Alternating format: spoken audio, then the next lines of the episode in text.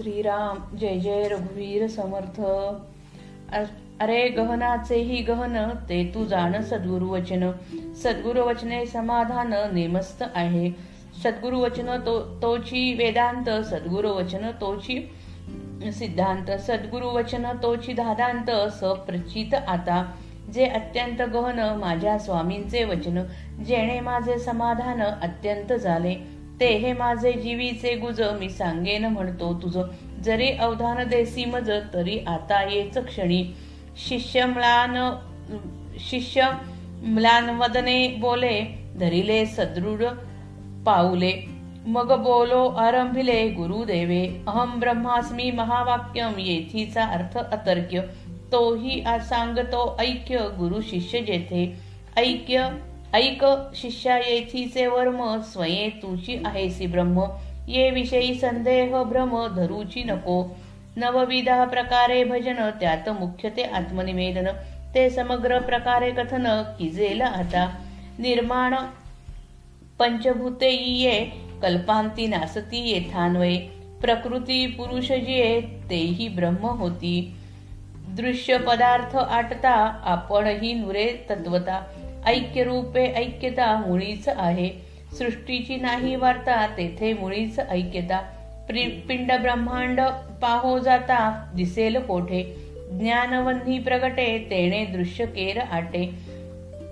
तदाकारे मूळ तुटे भिन्नत्वाचे.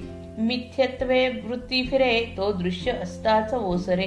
सहजची येणे प्रकारे झाले आत्मनिवेदन. असो गुरुचे ठाई अनन्यता तरी तुझं काय सिरे चिंता वेगळेपण अभक्ता उरोची नको. आता हेची दृढीकरण व्हावया करी सद्गुरु भजन. सद्गुरु भजने समाधान नेमस्त आहे. या नाव शिष्या आत्मज्ञान येणे पाविजे समाधान. भवभयाचे बंधन समूळ मिथ्या. देह मी वाटे ज्या नरा तो जाणावा आत्महत्यारा. देहाभिमान येर झारा भोगिल्याच भोगी. असो चहू देहा वेगळा. जन्म कर्मासी निराळा. सकळ आबाळ गोबळा. सभाय तू. कोणासीच नाही बंधन. भ्रांतीस्तव भुलले जन. दृढ घेतला देहाभिमान. म्हणून या. शिष्या एकांती बैसावे. स्वरूपी विश्रांतीस जावे. तेणे गुणे दृढावे. परमार्थ हा. अखंड घडे श्रवण मनन. तरीच पाविजे समाधान. पूर्ण झाल्या ब्रह्मज्ञान वैराग्य भरे अंगी. शिष्या मुक्तपणे निर्मळ अनर्गळ करीसी इंद्रिये बाष्कळ तेणे तुझी तळमळ जाणार नाही. विषयी वैराग्य उपजले तयासीच पूर्ण ज्ञान झाले. मणी टाकिताची लादले राज्य जेवी. मणी होता सिगटाचा लोभ धरुनिया तयाचा. मूर्खपणे राज्याचा अव्हेर केला केला. ऐक ऐक शिष्या सावधान आता भविष्य मी सांगेन. जया पुरुषास जे ध्यान तयासी तेची प्राप्त. म्हणून जे अविद्या सांडोनी धरावी सुविद्या. तेणे गुणे जगद्वंद्या पाविजे शीघ्र. सन्यपाताचेनी दुखे भयानक दृष्टीस देखे. औषध घेताची सुखे आनंद पावे. तैसे अज्ञान सन्यपाते मिथ्या दृष्टीस दिसते. ज्ञान औषध घेता ते मुळीच नाही. मिथ्या स्वप्ने बोसणला जो जागृतीस आणिला तेणे पूर्वदशा पावला निर्भय जे. मिथ्याच परी सत्य वाटले तेणे गुणे दुःख झाले. मिथ्या आणि निरसले हे तो घडेना. मिथ्या आहे जागृतासी परी वेढा लाविले निद्रितांसी. जागा झालिया दयासी भयेची नाही. परी अविद्या झोप येते भरे भरे सर्वांगी काविरे. पूर्ण जागृती श्रवणद्वारे मनने करावी.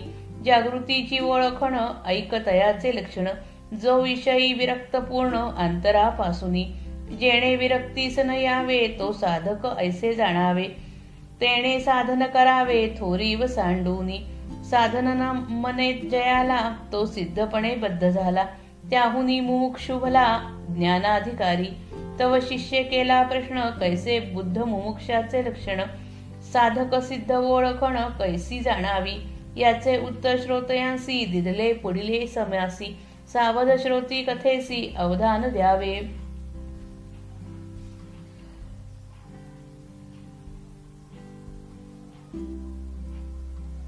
अतिशय खोल आणि अर्थ गंभीर असे जर काही असेल तर ते सद्गुरूचे वचन आहे. त्या वचनाने निश्चितपणे समाधान नि, निश्चितपणे समाधान मिळते. सद्गुरूचे वचन तोच खरा वेदांत व तोच खरा सिद्धांत होय.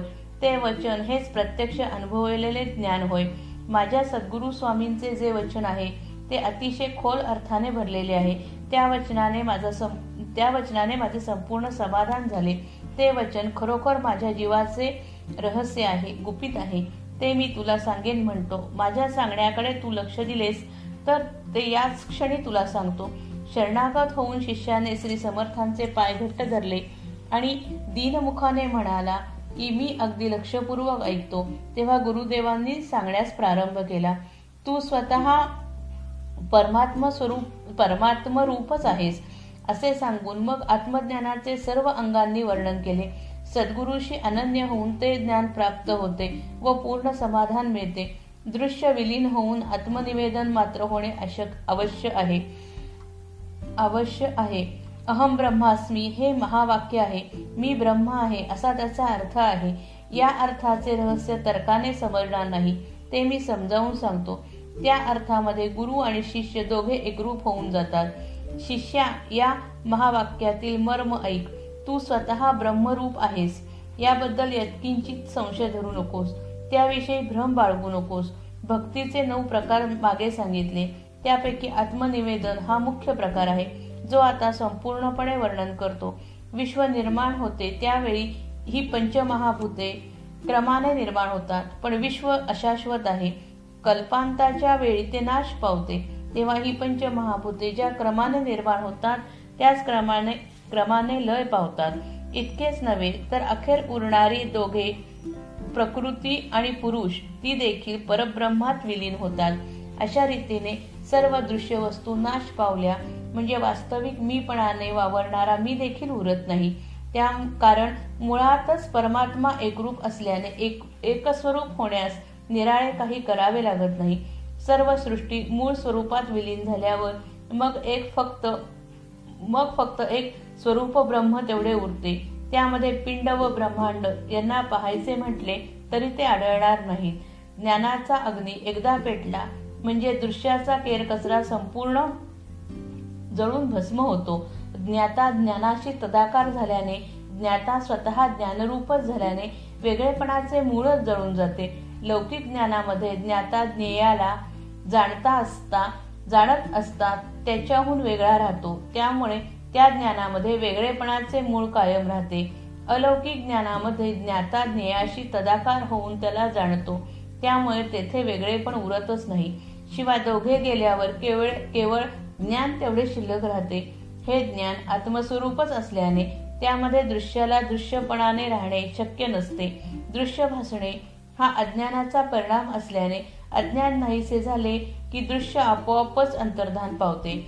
आपल्या इंद्रियांना दिसणारे दृश्य विश्व हे मिथ्या आहे असे पट आहे असे पटले म्हणजे ते जसे दिसते तसे नाही तसे ते नाही अशी खात्री पटली की दृश्याकडे धाव घेणारी वृत्ती आपोआप मागे फिरते. अशा रीतीने वृत्ती पाल उलटून हृदयामधील आत्मस्वरूपाकडे धाव घेऊ लागली की मग दृश्य दृश्य असून सुद्धा नसल्यासारखे होते. ते असून अनुभवास येत नाही. अशा रीतीने वृत्ती अंतर्मुख होऊन स्वस्वरूपापर्यंत पोहोचली की सहजच आत्मनिवेदन घडते. शिष्याने सद्गुरूशी अनन्य व्हावे. आपण देहाहून देहाहून वेगळे आहोत अशी जाणीव ठेवावी. एकांतात बसून स्वस्वरूपात लीन होण्याचा अभ्यास करावा. असो जो शिष्य आपल्या गुरुशी अनन्य असतो त्याला आत्मनिवेदनाची काळजी करण्याचे कारण नसते. अभक्त जसा भगवंताहून वेगळा राहतो तसा शिष्य सद्गुरूहून वेगळा राहता कामा नये. शिष्याचे आणि सद्गुरूचे मनोमिलन झाले पाहिजे. शिष्याचे जीवन सद्गुरूचे सद्गुरूने भरून गेल्यावर आत्मनिवेदनासाठी आणखी काही आणखी निराळे काही करावे लागत नाही असे आत्मनिवेदन एकदम साधत नाही. ते दृढ होऊन अनुभवास येण्यासाठी सद सद्गुरूंचे चरित्र गुण महिमा रूप इत्यादींचे वारंवार चिंतन करावयास हवे. त्यांच्या वचनांची आठवण करून त्यांचा अर्थ पुन्हा पुन्हा मनात घोळवायला हवा. अशा प्रकारे सद्गुरु भजन केले तर निश्चितपणे समाधान मिळते. शिष्या यालाच आत्मज्ञान असे म्हणतात. आत्मज्ञानाने समाधान मिळते. संसारामधील भीती आणि चिंता यांची बंधने सर्वस्वी नाहीसे होते. मी देहच आहे असे ज्या माणसाला वाटते तो आत्मघातकी असतो. मी देहच आहे या अभिमानाचा परिणाम म्हणून त्याला जन्ममरणाच्या येरझारा सतत वारंवार भोगाव्या लागतात. वास्तविक खरा मी आत्मस्वरूप आहे म्हणून मी स्थूल सूक्ष्म कारण आणि महाकारण या चार देहाहून वेगळा आहे. मीला जन्ममरण नाही कर्माचा स्पर्श होत नाही. या सगळ्या दृश्य रूप खिचडीला अठरा धान्यांच्या कडबोळ्याला मी आत बाहेर व्यापून आहे. तो मी म्हणजे आत्मा तूच आहेस. खऱ्या ज्ञा खऱ्या ज्ञानदृष्टीने पाहिले तर कोणा कोणाही जीवाला बंधन नाही. मी बांधलेला आहे असे अज्ञानामुळे वाटते. तो भ्रम आहे व त्याने लोक भुल भुलले आहेत. मी देहच आहे. हा देहाभिमान घट्ट धरून ठेवल्याने मी बांधलेला आहे. हा भ्रम निर्माण होतो व जीवाला भुलवून टाकतो. मी या भ्रमातून सुटण्यासाठी एक उपाय करावा. आपण एकांतामध्ये बसावे स्वस्वरूपात लीन व्हावे तेथे विसावा घ्यावा. हा अभ्यास करीत गेल्याने परमार्थ स्थिर होतो. आत्मज्ञानाचा उत्कर्ष होतो. परमार्थाचे अखंड श्रवण आणि मनन करत राहिले तरच समाधान मिळते. अज्ञान संपूर्णपणे नाहीसे होऊन ब्रह्मज्ञान पूर्णतेला पोचले की अंगात वैराग्य भरून जाते. दृश्याबद्दलची यत्किंचित वासना अंतकरणात उरत नाही. आत्मज्ञान होण्यास इंद्रियांना आवर घालून वासना निर्मूल केली पाहिजे. कोणत्याही प्रकारचे बंधन न घालता इंद्रियांना मनसोक्त भोग भोगू दिले तर मनाची तळमळ शांत होणार नाही. इंद्रिया इंद्रिय जे भोग मागतात ते त्यांना दिले तर त्यांची वखवख अधिक वाढते. म्हणून मोकळेपणा मोकाटपणाने भोग भोगून मनाची तळमळ शांत होत नाही. इंद्रियांचे भोग समाधान देत नाहीत. हे उमजून ज्याचे मन त्यांच्याबद्दल विरक्त बनते त्यालाच पूर्ण आत्मज्ञान होते. उदाहरणार्थ एका माणसाने मणी टाकला तेव्हा गेलेले राज्य त्याला परत मिळाले. त्याचे असे झाले की एक राजा होता. त्याच्याकडे एकाने एक शिंगाचा मणी आणला. तो फारच प्रकाशमान आणि मोहक होता. त्याने तो राजास दाखवला आणि सांगितले की पौर्णिमेच्या दिवशी हा मणी स्वर्ग मृत्यू पाताल या तिन्ही लोकातील आपल्याला हवी ती वस्तू देऊ शकतो. राजाला मणी फारच आवडला व त्याने त्याची किंमत विचारली. मणी आणणारा माणूस म्हणाला तुझं संबंध राज्य मला देशील तरी हा मणी मी तुला देईन.